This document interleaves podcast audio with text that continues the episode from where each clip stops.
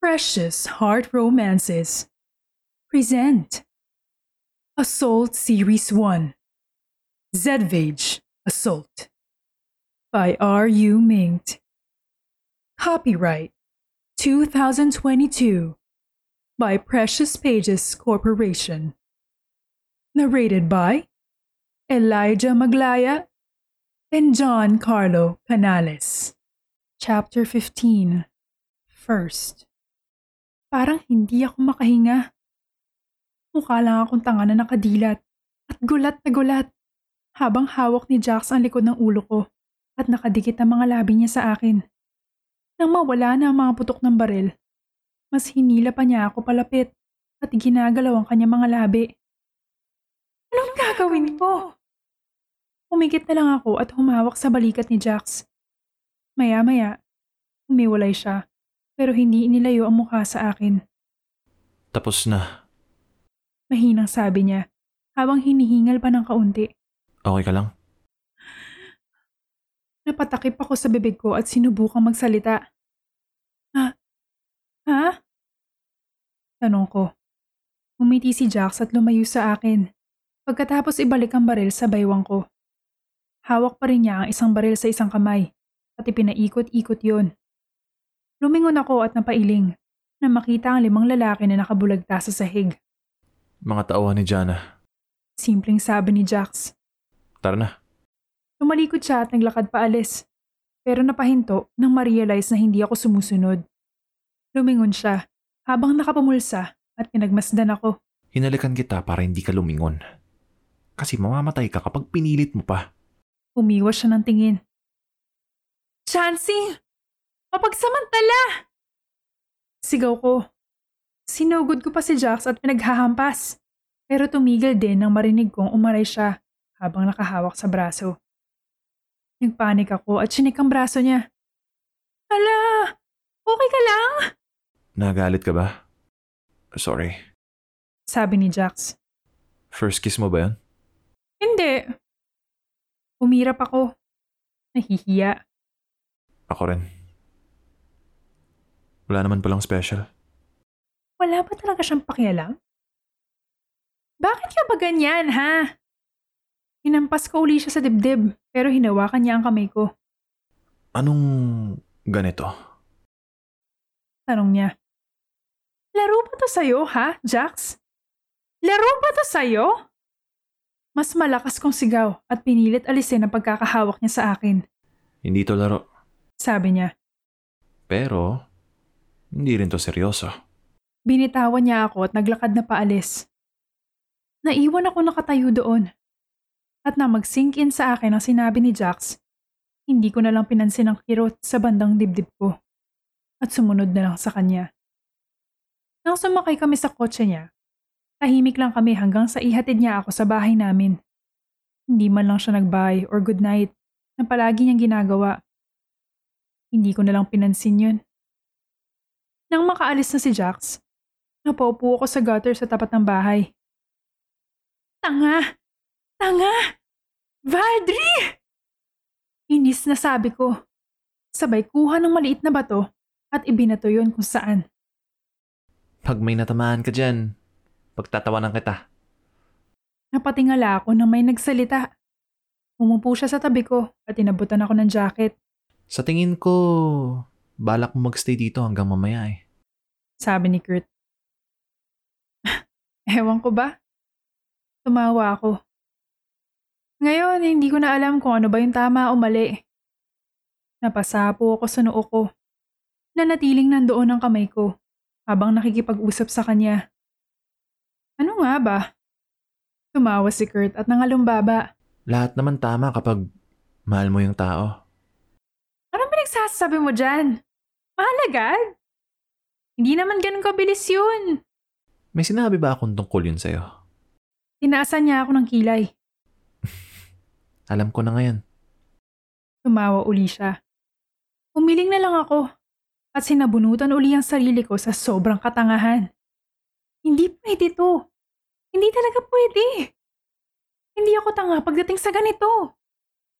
Hindi pwede itong nararamdaman ko. Kahit sa anggulo tingnan, hindi talaga eh. Uso pa rin ba ang crush? Ang tanda mo na. Sabi ni Kurt na parang nababasa ang iniisip ko. Baka gusto mo siya. Hindi crush. Sinong may gusto kanino? Ano bang sinasabi mo? Sa prinsipe. Kanino ba ba? Uminom si Kurt sa kaping dala niya. Oops. Mabilis siyang umilag sa paghampas ko. At mas pinrotektahan pa niya yung kape ha? Walang sakitan. Ewan ko sa'yo. Wala akong gusto sa kanya. Kahit crush lang.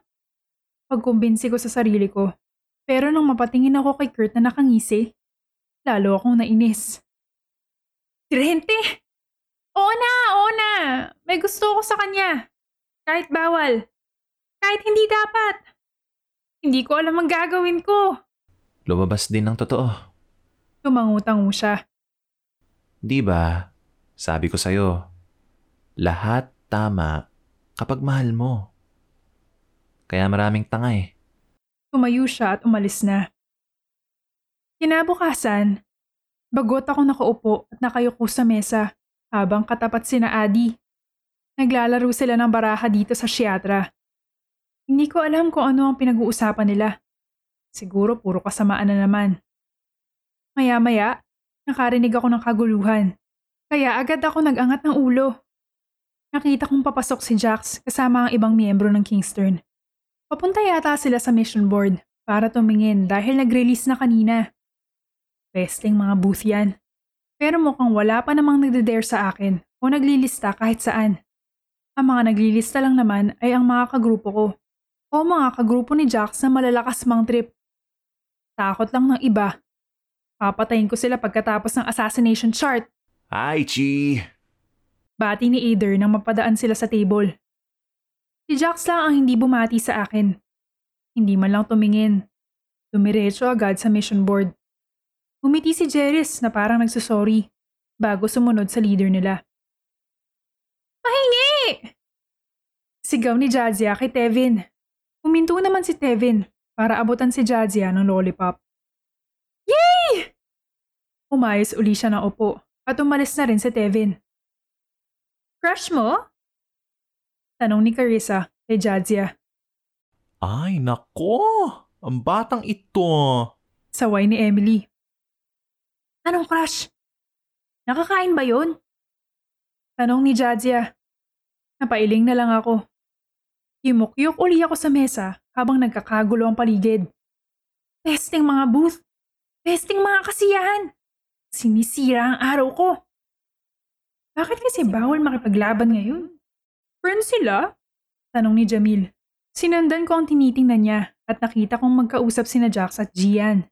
Nandoon din sina Firenze at Javiera. Ngumiti-ngiti pa si Jax. At nang may sabihin si Javiera, nagtawanan sila, pati na ang ibang miyembro ng Kingston.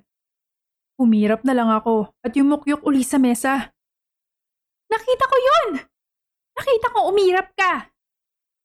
Anong ganap? Anong ganap? Pag-uusisa ni Carissa sa akin. Tigilan mo ako. Huwag ngayon. Inis na sabi ko. Nakakabagot talaga. Huwag nila akong badripin dahil mamamaril talaga ako. Pero syempre, ayoko maparusahan. Pero naiinis talaga ako eh. Kailangan ko nang mapaglalabasan ng sama ng loob. Mabilis akong tumayo at naglakad sa mission board para kumuha ng mission na mapagtutuunan ko ng pansin. Hindi ko pinansin sina Jax at ipinokus ko na lang ang isipan ko sa pagtingin ng mga mission. Hinuha ko yung mission kung saan papatayin ng korap na CEO ng isang kumpanya at ibabalik yung ninakaw niyang bracelet. Mr. Ling. Mukhang madali lang. Tumalikod ako at naglakad uli sa mesa namin. Sabay bigay kay Adi ng papel tungkol sa mission na napili ko. Ito? Sure ka? Tanong niya. Background check. Mamaya. Nangalumbaba ako. Gusto ko lang madistract kahit papano. Bawal pumatay dito kaya sa labas tayo manggugulo. Madali lang to. 750,000 ang reward. Sabi naman ni Jamil. I'm in! I'm in! Sabi ni Carissa. Tumangulang si Jadzia. Tumayo na si Adi para kunin ang laptop niya. Nang bumalik siya, Sinimulan na namin ang pagre-research. So, paano sa tingin niyo ang gagawin? Assassinate or silent kill? Tanong ni Carissa. Pag nag-silent kill tayo, ikaw ang gagawa, Jamil. Natatawang sabi ko. Ikaw ang mga akit. May asawa ba? Meron. Pero three times a week, nandun siya sa bar na pinagtatrabahuan mo, Chi! Sabi ni Emily. Kaya mo yan, Jamil. Ayaw natin maramihan ng hands natin, di ba? True. Pagsang-ayon ko. Bakit ako? Tanong naman ni Jamil. Oops, ako na yung last time. Sabi naman ni Carissa. Your turn na. Jamil, ikaw ang gagawa. Pumunta kayo bukas sa oras ng shift ko sa bar. Ang unang plano, i-interviewin mo si Mr. Ling, Jamil. I-check namin kung suot niya yung bracelet. Itinuro ko ang picture ng bracelet na nasa papel. And then? And then, Wag yan. may bumulong sa tainga ko kaya napatalon ako sa kinuupuan ko. Tumingala ako at nakita si Ivor ng Black Brick. Ano? Wag yan. Ulit ni Ilier, nakadarating lang. Yung mission na yan. Kung ako sa'yo, aatras ako. Natatawang sabi niya. At bakit? Tanong naman ni Adi. Adi, maganda ka. Kaso, mag-isip-isip ka naman. Sabi naman ni Leaf, kaya siniko siya ni Ivor. Basta, kami na nagsasabi. Wag yan. Bakit nga? Inis na tanong ko. Mahihirapan lang kayo. Singit ni Kurt na huling dumating. Tumingin siya sa akin na makahulugan. Pero kung gusto niyo yan, wala na kami magagawa. Nagbigay na kami ng warning. Ha? Pakantang sabi ni Ivor habang naglalakad na sila paalis. Pero bakit kaya? Curious na tanong ni Jamil habang nagsusuot ng heels. Isang oras na lang, pupunta na kami sa bar. Ako para magtrabaho. Sila para maging backup. Mga watcher. Honey, ang red lipstick, need yan. O, pack! Pumalakpak si Emily pagkatapos lagyan ng lipstick si Jamil. Kinulot niya ang buhok ni Jamil at kinulo ng kaunti. Para daw hot. Ipinasuot din niya ang maikling fitted na dress. Cap! Utos ko. Kinuha nila ang cap nila at inayos ang sarili. Ako, normal lang na pantrabaho ang suot ko. Blouse na white at palda. Earpiece. Okay na? Tanong ko pagkatapos magsuot ng sapatos. Huwag niyo na intindihin sina Kurt. Wala silang pakialam. Okay. Sabi naman ni Jamil. Lahat kami tumingin kay Jadzia na prenting nakaupo at pinaglalaroan ng buhok niya. Ano ka dyan? Tanong ni Adi sa kanya. Tao? Patanong din na sabi ni Jadzia. Hindi ka pa mabibihes? Tanong ni Carissa. Nilalagnat siya, sabi ko. Dito na lang siya. Tumango sila at pumunta na sa storage ng mga barel at iba pang armas. Kinuha ni Jamil ang lason na ipapainom niya pagdating nila ni Mr. Ling sa VIP room mamaya. Game. Kinuha ko na ang barel ko at itinago sa may binte bago kami lumabas. Nag-drive ako papunta sa bar. At nang makarating doon, nauna na akong pumasok sa kanila. Dumiretso ako sa counter at binati ako ni Ira. Chi! Kamusta? On time ka ah. Okay lang. Nakangiting sagot ko. Saan to? Tanong ko pagkakuha ng tray na nasa counter. Itinuro ni Ira yung table 6, kaya naglakad ako papunta doon. Uy, Chi. Dito ka na pala nagtatrabaho. Munti ko nang maibagsak ang tray nang makita si Jeris. Oo, sabi ko nga sa'yo. Dito nga yung nagselos si Boss Jax mapagmahal. Sabi naman ni Either. Thanks dito. Kinuha niya ang baso. Sensya ka na. Wala siya ngayon eh. Nagpaiwan sa headquarters. Masakit daw yung braso. Bigla uli ako na guilty. Pero ngumiti na lang ako at naglakad pabalik sa counter. Pinanood ko kung paano sabay-sabay na pumasok sina Emily. Sinenyasan ko sila at kinuha ko na ang tray na nasa counter. Pinanood nila kung paano ako lumapit sa table ni Mr. Ling. Order niyo po. Nakangiting sabi ko pagkalapag ng mga bote ng alak sa table. Marami siyang kasamahan. Sa tingin ko, ang iba sa mga iyon ay mga empleyado niya. Table 10. Bulong ko sa earpiece pagkatalikod ko. Kalat na. Gee! Ngayon ko lang sila nakita! Sabi ni Ira habang nakatingin kina Jamil na naghiwa-hiwalay ng landas. Napasapo ako sa noo ko na makiupo si Emily sa table ni na Either. Ako rin. Sagot ko at ngumiti. Hinintay ko ang senyas ni Mr. Ling dahil sadyang kulang ang ilapag kong in-order nilang drinks. Lumapit ako sa pwesto nila nang sa wakas ay kumaway na siya sa akin. Sorry po. Ito na po pala yung isa pang bote. Pinuksan ko na po para sa inyo. Nakangiting sabi ko. Napasigaw ang mga nasa table nang bungguin ako ni Jamil sa likod. Kaya naitapon ko kay Mr. Ling ang alak. Oh my gosh! Sorry! Sigaw ni Jamil. Sabay tulak sa akin paalis at kung waring nagpapanik na pinunasan ng labas ang damit ni Mr. Ling. I'm really sorry. May humahabol kasi sa akin. Sorry talaga, I didn't notice. Nakita kong sumenyas na okay si Jamil. Tumalikod na ako. Suot niya yung bracelet. Sabi ko sa earpiece habang pabalik sa counter. Itinaas ni Yuan ang kamay niya, kaya napairap ako bago lumapit sa table nila. Ano po yun? Isa pang martini. Nakangiting sabi ni Yuan. Thank you. Bumalik na ako sa counter. Habang kumukuha ng lemon, nakatingin ako kay Jamil na nakaupo ngayon sa table ni na Mr. Ling. Mukhang pinaupo siya doon nang magka-interes sa kanya ang matandang manyak na yun.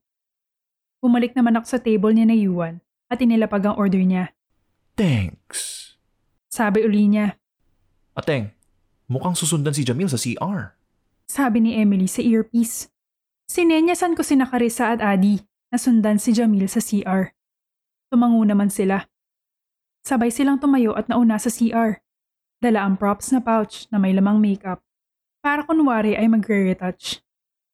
Nakinig lang ako si earpiece dahil nire-record ni Carissa ang mga nangyayari doon. Oh my gosh! Narinig kong sigaw ni Carissa sa loob. Mukhang pumasok na si Mr. Ling sa CR. Shit! Sorry. I thought. I thought this is the men's restroom. Sorry. Paghingi ng tawad ng matanda. Sinundan mo ba ako dito? Narinig kong tanong ni Jamil.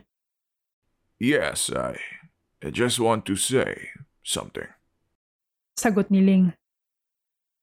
This bar has a VIP room. We can talk there if you want. Sabi uli ni Jamil. Yeah. Just get the fuck out of here. Sigaw naman ni Adi. Nataranta si Mr. Ling kaya agad siyang lumabas at nag-ask sa counter ng VIP room. Napabulong ako ng, Yes! Bago pumasok si Jamil sa VIP room, kasama si Mr. Ling. Kumindat pa si Jamil sa akin. Ira, saan ka pupunta? Tanong ko nang akmang aalis si Ira maya-maya. May mag-order daw dun sa VIP room. Sagot niya. Ako na. Ngumiti ako at nakangiting naglakad papasok sa VIP room. Pagkapasok ko, nakita kong nakaupo si Jamil katabi si Mr. Ling. Nakahawak ang matanda sa binti ng kaibigan ko. Pinigilan ko ang tawa ko. Ano pong order niyo? Tanong ko. Yung pinakamatapang na alak. Sabi ni Mr. Ling. But I don't want to get drunk. Are you sure about this? Seductive at maarting tanong ni Jamil. Yeah, so we can have fun. Sabi ni Ling. Fine then. Tumingin sa akin si Jamil at pinanlakihan ako ng mga mata. Tip, kahit wala ka pang nagawa. Just to say sorry sa nangyari kanina. Nag-abot sa akin ng pera si Jamil at sa ilalim yon ay ang powder na ilalagay sa drink ni Mr. Ling. Tumango ako at lumabas. Nang makuha ko na ang dalawang glass, nilagyan ko na ng powder yung yellow. Pampaparalyze at pagkatapos, hindi na makakahinga ang biktima. Yung yellow. Sabi ko sa earpiece ko. Got it. Sabi naman ni Jamil. Umalik ako sa VIP room at inilapag sa table ang tray na may dalawang drinks. Have a nice night, sabi ko bago tumalikod. Pero pagkatalikod ko, bigla akong nabunggo ng isang lalaki. Ling!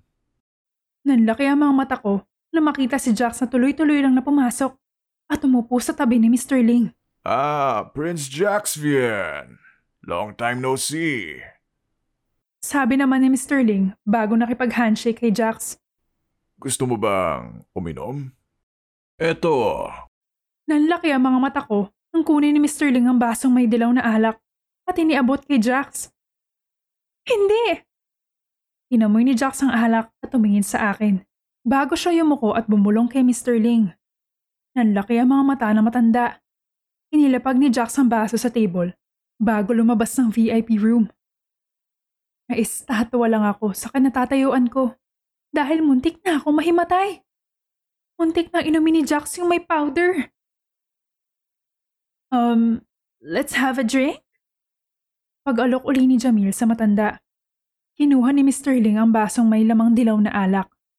Nagulat ako nang mabasag ang baso nang bitawan yun ni Mr. Ling. Sa isang kisap mata, nakita kong tinutukan niya sa Jamil ng baril sa ulo. Kukunin ko na sana yung akin nang may maramdaman akong nagtutok ng baril sa likod ng ulo ko. Lumingon ako at nabitawan ko ang hawak kong tray. J- Jax,